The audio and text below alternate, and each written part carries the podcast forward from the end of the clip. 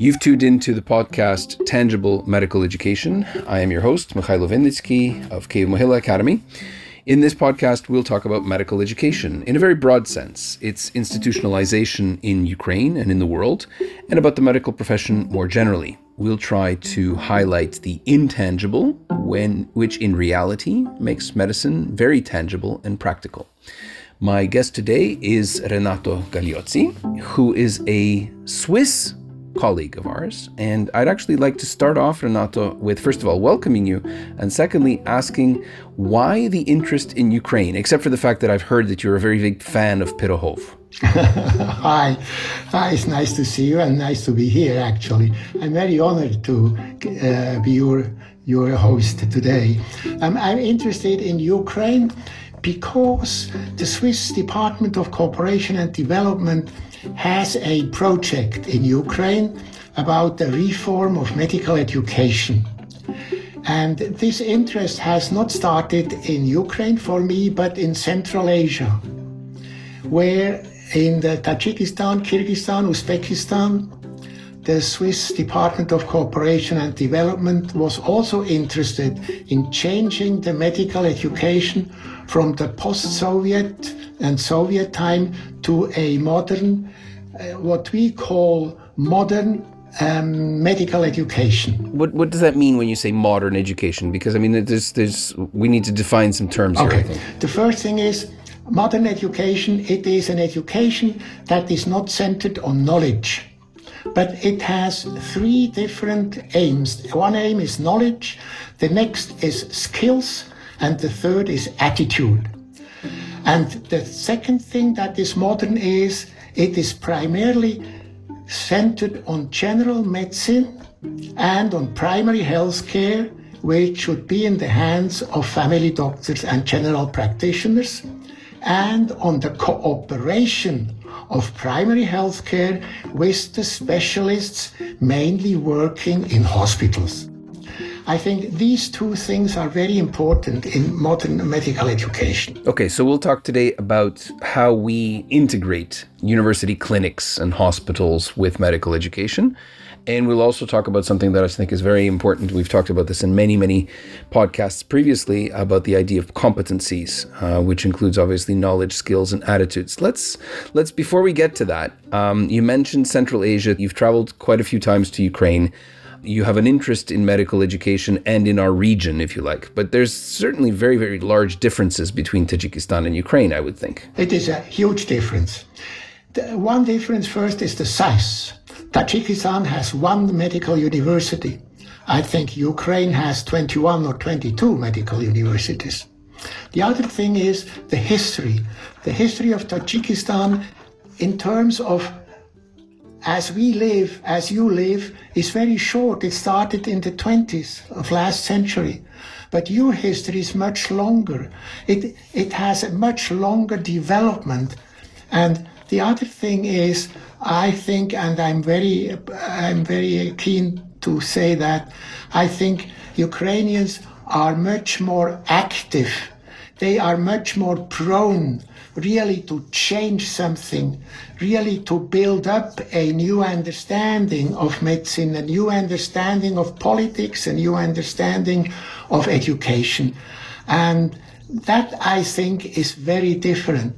However, there are not only differences. Well, it's interesting that you say that because the um, uh, the, the, feeling in Ukraine, of course, is per- particularly when it comes to healthcare reform and specifically in medical education, is that somehow uh, we have lots of vested interests and things are not changing fast enough, and that uh, that we actually, in fact, have don't don't really have a much of a desire for reform. And you're saying that quite the opposite, that uh, Ukrainians are, are are really sort of change agents. I didn't compare you with Western countries. I compared you with Tajikistan. Okay. That's the difference. you know, okay. there are, but there are okay. similarities. And one is that even in Ukraine, the reform is very slow. And the reasons, I think, are the same.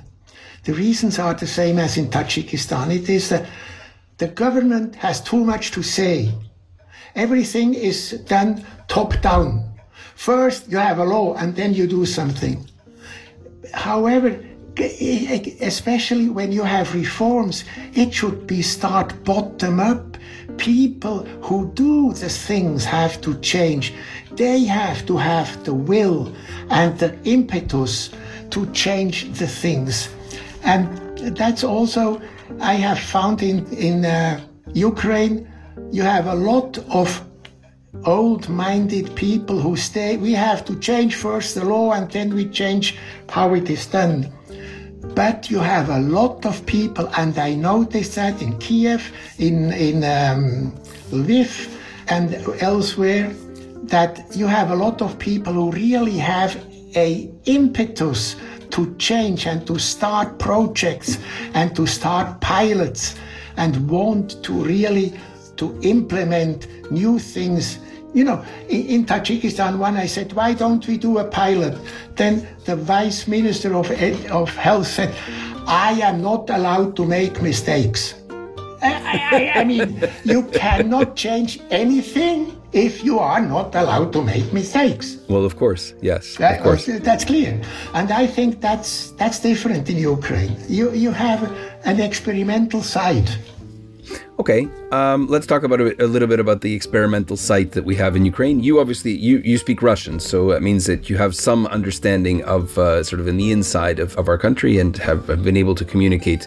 Uh, my understanding is you don't speak Ukrainian yet, no, but we will yet. we will we will try to we okay. will try to impact that in a little while. Okay. Let's let's talk about your interests in the past in medical education. You were not originally a doctor, is that my understanding? Yeah. No, I was originally a doctor, but during the gymnasium, I made an eight year gymnasium. I studied a lot of languages. Mm-hmm. I wanted to study literature and German and Roman languages.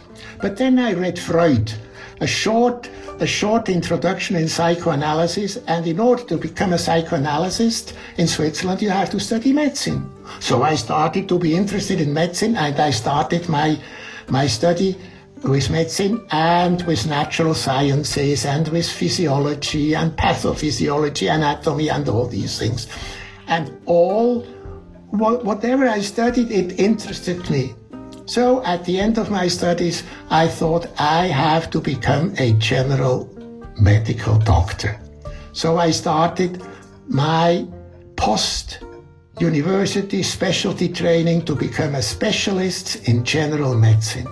And I think that's a very important specialty, which was lacking in the Soviet time.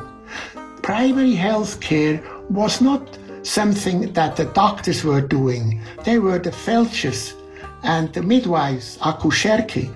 They did the primary health care. And they had a very important task, which was the triage. They had, you know, uh, actually, you know that Pirogov invented the triage in 1853. So it, it is a very Slavic, very Slavic invention, the triage. And that's the most important thing. The primary healthcare physician has to make the triage and he has to know where his competencies end. And this is a specialty that's not non-specialized. You have to learn to do triage. You have to learn where your borders are of knowledge. You have to learn how to cooperate with the specialists. And I think that's the interesting thing in general medicine, the C's. The first contact, the comprehensive medical service delivery, the cooperation, and to be competent in communication with the patient. That's a specialty. That's not just you didn't get the specialty. You have to specialize in all these different aspects of general medicine in order to become a primary healthcare physician. Is it possible to know as as much as you would want to know? Uh, I mean, I'm thinking from the perspective of a patient. I'm coming to a doctor um, who is supposed to be a general practitioner, meaning someone that he's a generalist, as you say. But it's very difficult for that doctor to be knowledgeable in absolutely everything that might be wrong with the patient. Therefore, I said the important thing is not to know everything. The important thing is to know as much as possible and to know where your competencies end. Mm-hmm. That's a very important attitude and also knowledge that you have about yourself. We're coming back to the concept of attitudes. By the way, that, that word is very often, I mean, when we talk about competencies, in Ukrainian, we talk about knowledge, skills, and attitudes. In English, we translate that into znання, вміння і ставлення. Uh, the problem is that the word stavlення in Ukrainian is not exactly the same thing as attitudes mm-hmm. in uh, in English. I think you're meaning something a little bit different because stavlення would be uh, of course, it, it's translated as a word and attitude, but it, it, it has a, a, different subtext. So, what do you mean when you talk about attitudes? I think that you have to have a positive relation. And I mean a relation to your patient. That's the first attitude you have to have. But you also have to have a positive relation to yourself, to medicine, to medicine as a society. You have to have a positive relation to your country, you have to have a positive relation to the beliefs of your patient. You must have some positive relation that the patient can be religious or non religious. You know, these relations that you have, also a positive attitude, a positive relation to your own continuing medical education. That's also part of the attitude. That's what I think. It is a relational dimension, attitude. I, am listening to what you're saying about positive attitudes, and uh, I mean, uh, you know, the, the, stereotypical American that you have something called a false smile. Yeah, all Americans are always smiling, and they're always asking you, "How are you?" Yeah, I, am not sure that that's what you mean. So no, no. When you no. talk about positive attitude, it doesn't mean you know that, that, that a doctor has to be constantly smiling. Uh, certainly, I don't want my doctor to be constantly smiling, particularly when I'm when I'm coming in and looking for expert advice. So let's let's talk a little bit more about what you mean by attitude. You've mentioned positive positive attitude to your country. Okay, I guess that's patriotism, but that's not necessarily something that's relevant to a patient. So what what what are we talking about? In terms of positive relation to your country is that you accept the laws, for instance. Mm-hmm. But that you are interested in changing the law if you are if you do not agree with it you know that you take part in the political process. And the positive attitude towards your patient is not smiling but is to have an empathy and to have a belief in what he says. For instance that you want to understand when he says i my my heart hurts that you understand what the heart is for him. Is it the pump or is it the psyche? That is something which I call a positive attitude. That you that you try to understand why he is coming, what his needs are. And also, for instance, a relation that you need is you have to find out how much does the patient want to know? How much information does he need? Does he want? Does he want to help you make the decisions or is, is he so confident that he, he makes everything what you decide? So these are attitudes towards the patient which are very important in primary health care, especially in the continuing service delivery to the patient, because he will come back after he was in the hospital what he needs then. That's what I think is the attitude towards the patient. I get the impression that um, what you're advocating is that every generalist doctor should be a little bit of a psychologist. I would say that is absolutely correct and it is clear to me. He has to understand what the patient means when he says something and what the reason are that he uses this word and not other words. I think he needs that because psychosomatic is not only psychological reason of disease, but is also how does the patient cope with his disease.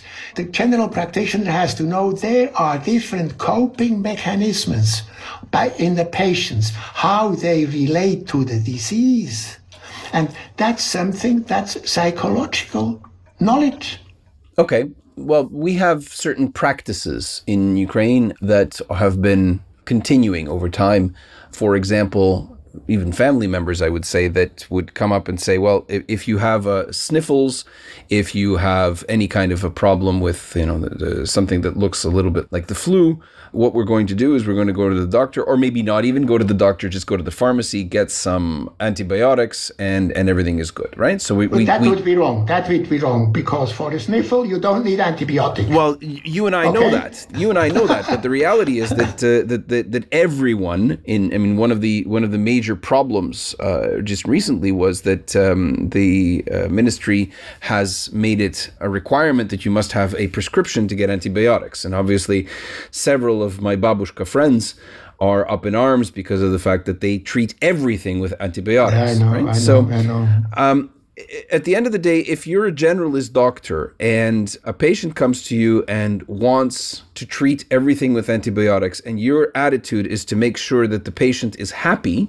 yeah, you have a positive attitude to the patient, then you're looking at it and saying, well, I know that the antibiotics are not good for you, but you know, go ahead and take the antibiotics. No, because your attitude is not only towards the patient, but also towards medicine, towards evidence based medicine. You have also a knowledge about what is good for the patient. And in this case, it is the task of the GP to say, in this case, we don't need antibiotics on the contrary, they are even bad for you and for society because we produce resistance. Understood, but the problem is that there's a that there's a clash between that. I mean, obviously, I'm being provocative in my in my questioning, and I think you understand that. Yeah, yeah. There's a clash between the attitude, the positive attitude towards the patient, and the positive attitude towards medicine, right? And now the question is, which one is going to be the task of the generalist doctor, of the general practitioner,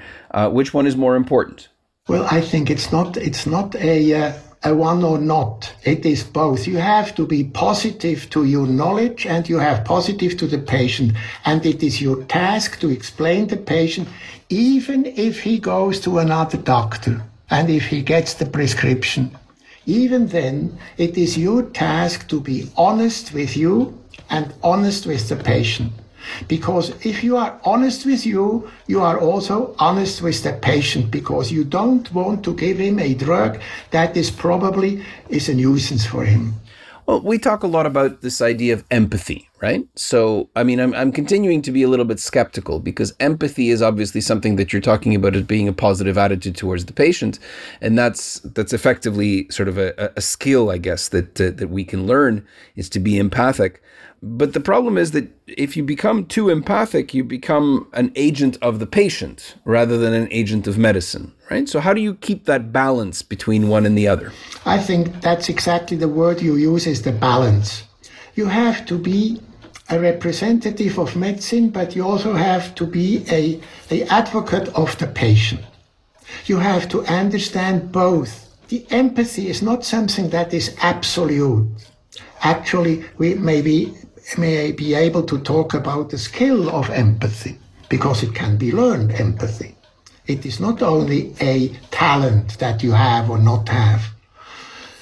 Empathy is not the ultimate goal, it is a help to treat the patient because you understand him better when you are empath- empathetic, empathetic, I think you say in English being empathetic is is something a talent and a skill that you have learned. And you have to find the balance. I think the word you use is very important. But the, the main thing is in the attitude that you have to be honest. Okay. You shouldn't play the doctor by giving an antibiotic. Then you play doctor. That's not honest. How do we teach honest empathy? Okay. Teaching attitudes, teaching empathy are two things. One is model, and the other thing is skills. Empath, to be empathetic is, has a lot to do with communication. How we ask questions, how we answer questions, how we give the patient time to talk, how we give him hints to continue. These are all empathic tips that can be learned. But on the other hand, it is also something that you learn during you in, in, in, in our country for especially during your post-university specialty training, which lasts five years. It is not just a one-year internatura. It is a five-year post-university specialty training where you start treating patients under supervision with no responsibility because there is always a chief resident. And after five years at the end, you can treat patient with much less supervision and with a lot of, of um, responsibility. This is a continuum and you always have a chief resident and a chief doctor who is doing ward rounds with you. And during these five years of time, you learn by the model of your chief resident, by the model of your uh, chief doctor, you learn empathy together with skills, together with knowledge. And that's the important thing of our post-university specialty training, which is lacking in post-Soviet countries. Back that up for a second, if, if, if you don't mind. The Swiss trajectory of educating a doctor is how you go through a university, which is a generalist university, then you go to medical school, and then you have five years of an equivalent of internatura. How long does this whole thing last? You know, medical school, medical school, and university is the same. A medical school in Switzerland is a combination of a school and a hospital. So in the first years, you start with uh, physics and uh, chemistry and everything. And in the second year, you start, you continue with physiology, anatomy and pathophysiology, and then start more and more the clinical teaching. And the clinical teaching during the six years of medical schools after the gymnasium, which is finished at about 1918, 19. Mm-hmm. After these, these six years of medical school, at least in the second year already in many universities, even in the first year, you are exposed to doctors who practice medicine. You go in their cabinet and you, you look and you, you get taught what he is doing. And then in the third year, for instance, you go to the clinical skills lab where you do things on moulages. And in the next year, you go in a group teaching for clinical skills and you do, for instance, heart, heart auscultation, lung auscultation, liver, spleen palpation, looking in the ears, in the eyes, whatever. You do on each other. And the next year you go to patients because the medical school is within the university hospital. University Hospital is not just a building where a hospital is. It is a campus where you have the medical school, the research, and the hospital. Because a teacher at the university in Switzerland and also in Germany, in all our countries, they are three things. They are doctors treating patients. They are teachers teaching uh, students and interns and residents and they are researchers doing basic research or clinical research. I exaggerate a little bit, but I say in Switzerland, every doctor is a teacher and every medical teacher is also a uh, practicing physician and a researcher. And at the university, he is also a researcher. We're going to have to uh, figure out how we balance between those things as well, because that's a very difficult, difficult balance to find. But let me get back to one second. We've gone through the trajectory of, of medical school, and then after the medical school, there's an additional five years, is what you're five saying? Five years. Five years, and you are you get the job as an assistant. We call them. We don't call them interns. We call them assistant. You go to a hospital and you are paid for the work you do. You are when a patient comes in, you go to the patient, you make the phys- you make the history, you make the physical examination, you think about what it could be, and then it is discussed with the chief resident. So, first of all, you are educated and you get experience. And at the beginning, you are supervised very closely and you have no responsibility. Everything what you do has to be discussed with the superior. After five years, when you are almost certified specialist, you may treat the patient and only report to the chief resident or the, to the chief doctor. And you have a lot of responsibilities to get a consilium by a specialist to prescribe a drug. And at the end, you can then enter private practice or becoming a hospital doctor. That's five years in the minimum. Narrow specialists have six years, seven years. It depends on the specialty. So, to be a, a, general practitioner, you're effectively saying it's six years of medical school plus five years of assistentura or internatura. Yeah. Effectively, that means that a doctor, a general practitioner, to be certified is going to be a minimum of 30 years old. Right, right. And then if you're looking for someone that's a specialist, it's probably going to be older than that. For example, surgeons, etc., are going to be 32, 33. That's that's when they really start their career. Right. And you know, that's possible because you are paid by the hospital because you are treating patients and the hospital is paid by the insurance for the treatment of this patient.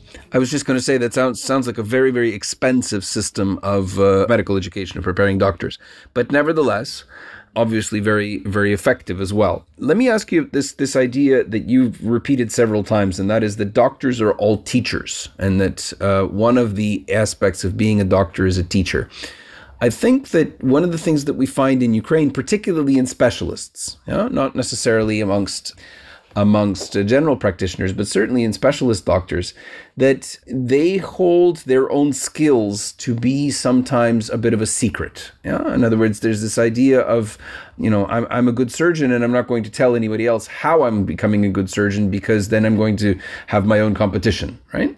And so it's always good to keep things to yourself a little bit. You're saying that the attitude in Switzerland and the attitude that you're promoting in medical education reform is diff- different, that doctors have to be teachers. How do we change that attitude? How to change it? That's that's quite difficult, I think. But the problem is that in your countries, the university is separate to the hospital. Mm. And I have seen countries, as in Mongolia, for instance, the professors at the university were not allowed to work in hospitals as treating physicians. The first thing is to combine the university with a hospital, to integrate education at bedside with theoretical teaching at university. I think as soon as one person is treating patients and education students and interns, that will change. But this change naturally needs a lot of slow, stepwise introduction. Therefore, I think I am told that uh, I think your president would like to have a university hospital. Mm-hmm. I think that should not be done. You don't need a university hospital. You need a medical school according to American or Swiss models, which is combining what I said, combining teaching and skills teaching and models being a model. That is attitude showing. Let me ask you clarification. What how is that different from a university hospital or a university clinic? What what i think you would like to have is a hospital which called university hospital. But that's not a building. A university ah. hospital is a campus. You know, it has a lot of, it, it has a, a surgery department, it has a, a gynecological department. They, they, they have to be houses maybe, but they are all in the campus and all the doctors working at the gynecology clinics are also teaching the students and the interns theoretically. They are not just in the hospital on the one side and the other person is teaching gynecology at the university. It is a combination. Right. So what you're promoting is that that every professor that is teaching theory should also be a practitioner, and every practitioner should also be teaching theory. So you're combining these two. Understood. And this is something that's very different from Ukrainian uh, model, where we have teaching of theory happening in the classroom, and then uh, maybe during the internatura or maybe during the fifth year, university students are, are actually allowed to go into the to see patients. And this skills teaching is much too late and too short. Let's go after one other thing because you mentioned when you were talking about the role of a practitioner teacher, you also mentioned that this is someone that in a university environment, and a university hospital, should also be a researcher.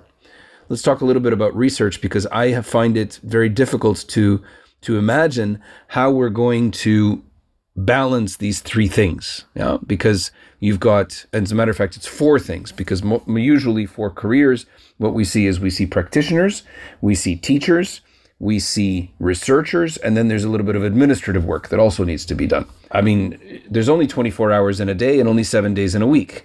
How do I balance between all of these four functions? First of all, if you get a academic career, you have to work a little bit more than somebody else. That's the first thing.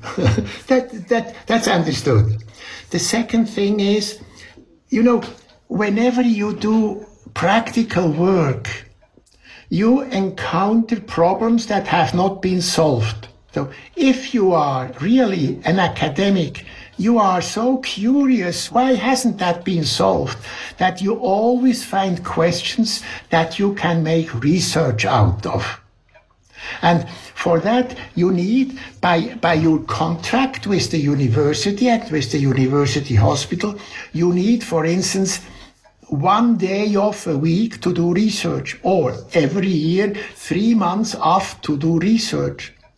When I did my research at the, at the university clinic, I always had every year I had two months off to do my research, which I had learned during a stay in the United States. I was able to go to the lab to write a protocol, to implement the protocol, and then to write a paper about that. Mm-hmm. I had two months where I could only do research, uh, but during that time, I always also followed the morning conference of our department. I followed the teaching hours because during during the postgraduate the postgraduate specialty training, you have every week you have lectures you, every week you have case presentations. Every morning you have a short as short teaching sequences.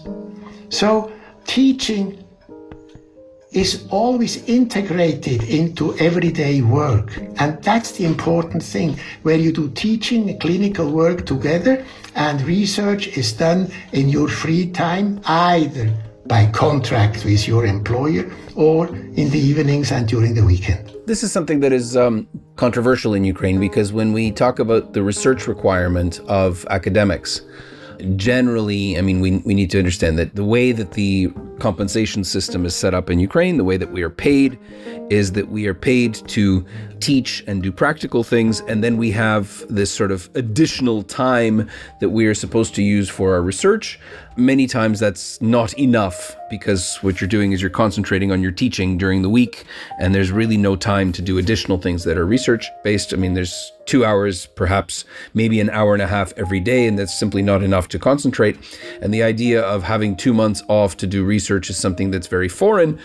But but at the same time, we are asked or we are required to publish. And we are required to publish in international journals, we're required to publish in local journals, etc. So there is a requirement. There's there's all these discussions about Scopus and Web of Science and all of these things that are that are, you know, that you have to have your articles published in likely very expensive actually journals. Uh, and there's no compensation for that. I guess my um, my question is that the reaction to that is that look, why do we really need these people to be researchers? At the end of the day, if they're good teachers and they're good practitioners, we are providing the attitudes to the students that we need to be providing. Let research be done in the Academy of Sciences. That's what these people are done, that, that's what these people are there for. That's the model that we get from the old Soviet days. It actually is a model that was implemented in Germany 100 years ago under the Humboldt system. And frankly, uh, maybe that's the way to do it because what you're describing in the Swiss system is, frankly, a doctor is a, a, practitioner, a teacher, a researcher, an administrator. Sometimes he actually has a family. Also, I mean, uh, we'd like to have these people live. Okay, here I have two two remarks to do. The first is. If the requirement is such in your country, you have to change the requirement. Period. You have to go to the, to the ministries and say, don't teach us top down. You don't know how we work. You have to change the requirements. That's, that's one thing. Because that's really because you lawmakers and those who make the orders, they are somewhere in offices and they do not talk to those who do the work. And that's a very important thing in Ukraine that those who make the laws and the orders should more talking to those who really do the work and cooperate with them. That's one thing. The other thing is doing research is not something that is done in an office. It is also done by seeing patients. As I said, you get the questions by seeing patients and you get also something answers how to do the research. And the third thing is not every good teacher is a good researcher. The discussions you have about who is a good teacher, why does he have a researcher, we have exactly the same discussions. And sometimes a good researcher, even if he is not a very well, very good clinician, is selected, but then he has he has vice chief doctors, he has very good clinicians uh, on on his uh, on his help, and sometimes we just select a very good clinician and we say he can have a lab, but he will have a chief of laboratory. He will do the research. Okay. You have to find these, it's like with the attitude and the knowledge, you have to find balances. It's the same in your life. You have to find a life balance. Okay, so this is this is about the, the only way that I can see this actually being implemented is at a local local level where you have an autonomous university, an autonomous clinic, where decisions will be made on a local level uh, rather than trying to be implemented top down. Okay, let's talk a little bit about your research, if you don't mind. Um, you mentioned the fact that you you had some time in the United States, that you were doing research while you were working as a career doctor. Your research is is mathematical. Yes it's uh, pharmaceutical. you know, because I was in general medicine, I was looking something that goes in all the specialty that is not organ based or some disease based. So I choose clinical pharmacology, the study of drugs in the body. What does the body do with the drug? Which is pharmacokinetics and pharmacodynamics. And to do this, you need a lot of mathematical modeling because you are modeling concentration of drugs in the blood and you are modeling effects of the drug in order to calculate the correct dose. And to do this, you need mathematical models that you try to adjust to the data. You should never adjust the data to the model. That's very, very, it's also, you know, it's also in the mind. You have to adjust your model to the data, not the data to what you have in mind. And this was very interesting because then, as a general physician, I was able to use really rationally, rationally and correctly drugs. And I was able to try to dose the drugs according to the patient's height, weight, sex, I mean, gender, and body weight, etc., and kidney function and liver function. All these, I was able to talk with every specialty about the drugs. I was glad that I had chosen clinical pharmacology, although my real specialty was general medicine at bedside that's that's a fascinating combination because quite frankly clinical pharmacology is something that one would consider to be very very specialist. And at the same time you were as a practitioner you're very much a generalist. I think uh, uh, that makes you a very very unique person. And i'm very pleased that you have been able to try to share some of that uniqueness. You are are someone that within the swiss ukrainian medical education project is someone that is running something called the peer groups, mm-hmm. uh, and you've been doing things with peer groups. I want to talk a little bit about that because our discussion today has been about sort of general things and how we institute in a medical education format proper attitudes. We've tried to sort of balance between attitudes and, or rather, competencies and and and skills and knowledge. We've tried to talk about research and teaching and practitioners All of these things come up, I would expect, in the peer groups. Tell me a little bit more about that. Peer groups, we did in Switzerland, we call them quality circles. I call them peer groups in Tajikistan because I noticed that whenever they have a learning session, it was only one who talked, and that was the chief doctor. All the others didn't even dare to, to, to ask a question because asking a question means that you don't know, and that's forbidden. So th- that was one thing. The other thing was changing the university, changing the curriculum is very difficult because that's a very inert system. Changing postgraduate education, specialty training is very difficult because the ministry wants to be in charge of it. They want to, to get money out of these interns and they want to say what has to be done and where are the jobs. But continuing education Doctors who work, who are practitioners, they want to learn for their daily practice. And in order to do that, we started with peer groups where only practitioners met twice a month for two hours to discuss a problem, a problem or a case presentation or a new guideline or some other things. And one of the practitioners was preparing it. Another one was leading, mediating the, the, the peer group session.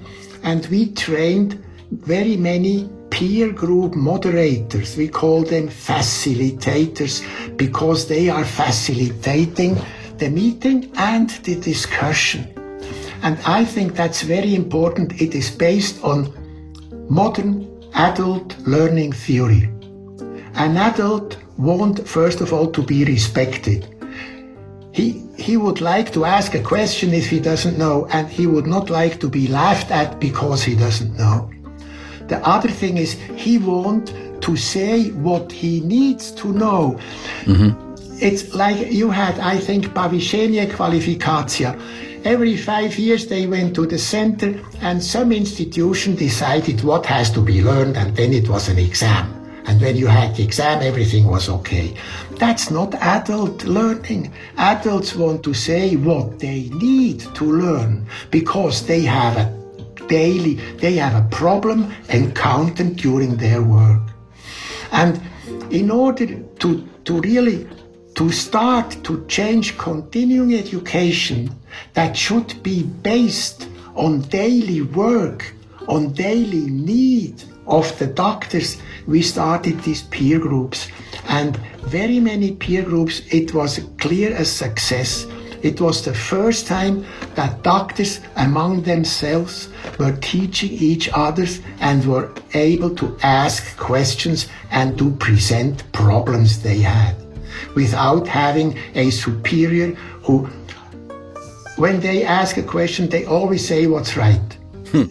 Yeah, that, that, that's very important for an adult who has a problem. And in, in addition, they learned how to look up in the literature the answer.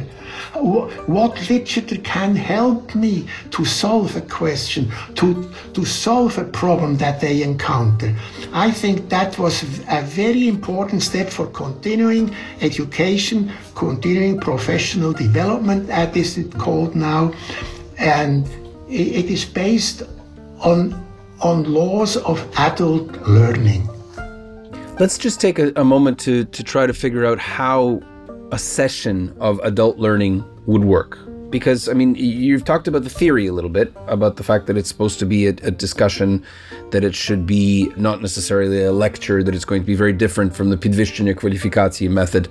It sounds to me from what you're saying is, you know, it's something that comes from a movie, Alcoholics Anonymous. Yeah? Alcoholics Anonymous, someone comes in and says, Hi, my name is Mikhailo and I'm an alcoholic. And everybody says, Hi, Mikhailo.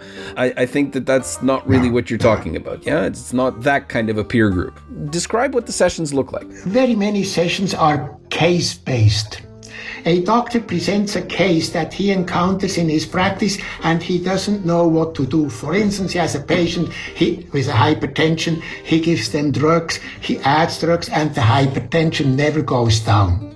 Now, he he, he doesn't exactly know how to proceed. He, he maybe he did already. He checked the kidney and the kidney was okay. Why does this patient always have a hypertension?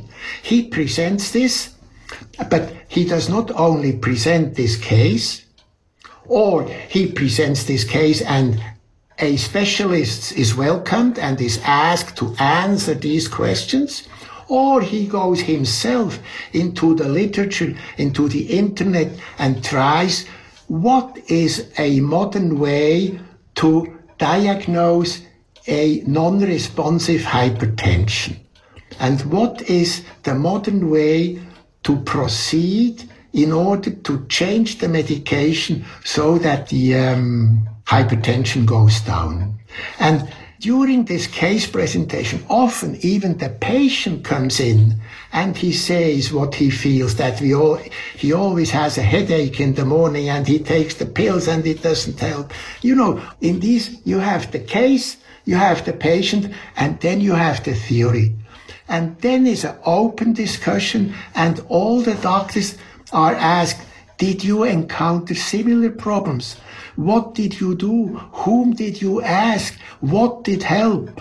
And at the end, the, the facilitator makes a summary and he, he tries to give a take home message that can be used. It sounds like a basically a repetition of consilium. It is a repetition of consilium, maybe much much broader naturally, because then very many differential diagnoses are exposed and so. But it is a consilium, yeah. Okay. It can be a consilium. It must not, but it can be used as a consilium where everybody of the peer group is learning something because one of the of the doctors had this problem. And this is something that uh, that you feel in your experience has been a way of doing mm, adult learning and continuing education in a much more effective way than traditionally sort of coming in and saying um, these are new treatments in a lecture. This is you know sponsored by a particular pharmaceutical company etc and this is a, a, a, more effective way of, of adult learning is what much more much more because it is problem centered centered and not drug centered or, or novelty centered it is on the problem. Okay. Let me ask you, um, getting away completely from medical education for a moment, or rather, obviously something that is uh, useful in medical education, but I'd like to hear your prognoses or your opinions on the current situation with respect to Ukraine becoming a candidate member for the European Union. Is that going to be something that's going to change the way that medical education, the medical profession, there's a lot of people that are very concerned about this that, you know, we become a candidate now, then we'll become a member, and all the doctors will run away. Uh, meaning that they'll go find jobs in, in Germany and, and, and in Poland and that sort of thing. And that in fact, this is going to be the end of our own medical education sector because, uh, frankly, all the students will also go and, and, and study somewhere in Europe. Is that really a, a fear, in your opinion? It can be a fear. You are right. I don't think it is one. Because European universities have numerus clausus, which means they have a certain a certain amount of students they can accept, and all the others cannot study there. So it will be important that your universities will stay for Ukrainian students who want to study medicine because they will not be able to study all abroad. Mm-hmm. And I think that is actually one very negative point in the educational system in post-Soviet countries, especially also in Kyrgyzstan, Tajikistan, Uzbekistan. They are doing universities for foreign students. Same problem in Ukraine. To earn, to earn money. Yes. And I tell you, that's something that should be forbidden from top down. You should educate your students, your students in your places with your patients, with your with your topic of diseases. And so that's very important. It should be a minority of foreign students. And the most students should be ukrainian. That's something that's very very difficult to implement because at, at the end of the day we had just before the uh, the, the full scale invasion we had up up to, uh, I think it was almost 70,000 foreign students primarily studying in medicine. Each of those uh, students was bringing in, well, let's just say, just in tuition, about 100,000 hryvnia per student. So we're looking at billions, billions of hryvnia per year coming into the Ukrainian economy. And for us to completely, um, you know, sort of isolate the, the the foreign students is probably not not realistic. However, that means that the Ukrainian medical education system has become a business rather than becoming, a, a, in other words, it's it's the business of education rather than education as a as that's a means a of. Uh, that's the that's one of the problems in your countries that medical education is a means of income, and it's a mean of income of the professors and not of the state. I suppose that most of this money doesn't go to the state and doesn't go to the to the society. Well, actually, much of it does go to the society. This this is something that we have to be clear on that that it is uh, these are these are official payments. So in in fact, they are improving the economic status of the city cities in which the universities are in. But nevertheless, nevertheless, I agree with what you're saying that, and I think that we all agree with what you're saying that this idea of having separate faculties, for example, for foreign students and for Ukrainian students means that the Ukrainian students very often don't get the kind of quality education that, that they should be getting. One of the things that we've heard today is that um, some very tangible things about how that education should be changed. I want to thank you, Renato, for joining us today for this conversation. I think that uh, certainly I heard some things that were new today, and, and I've learned quite a bit from, I'd like to say my peer, but a little bit uh, older peer, uh, nevertheless. Okay, thank you very much for having me here. It was a pleasure to meet you and to get, you know, to know you. Thank you very much. Thank you very much, Renato Galeazzi, uh, and, uh, and, and thank you very much for being with us today.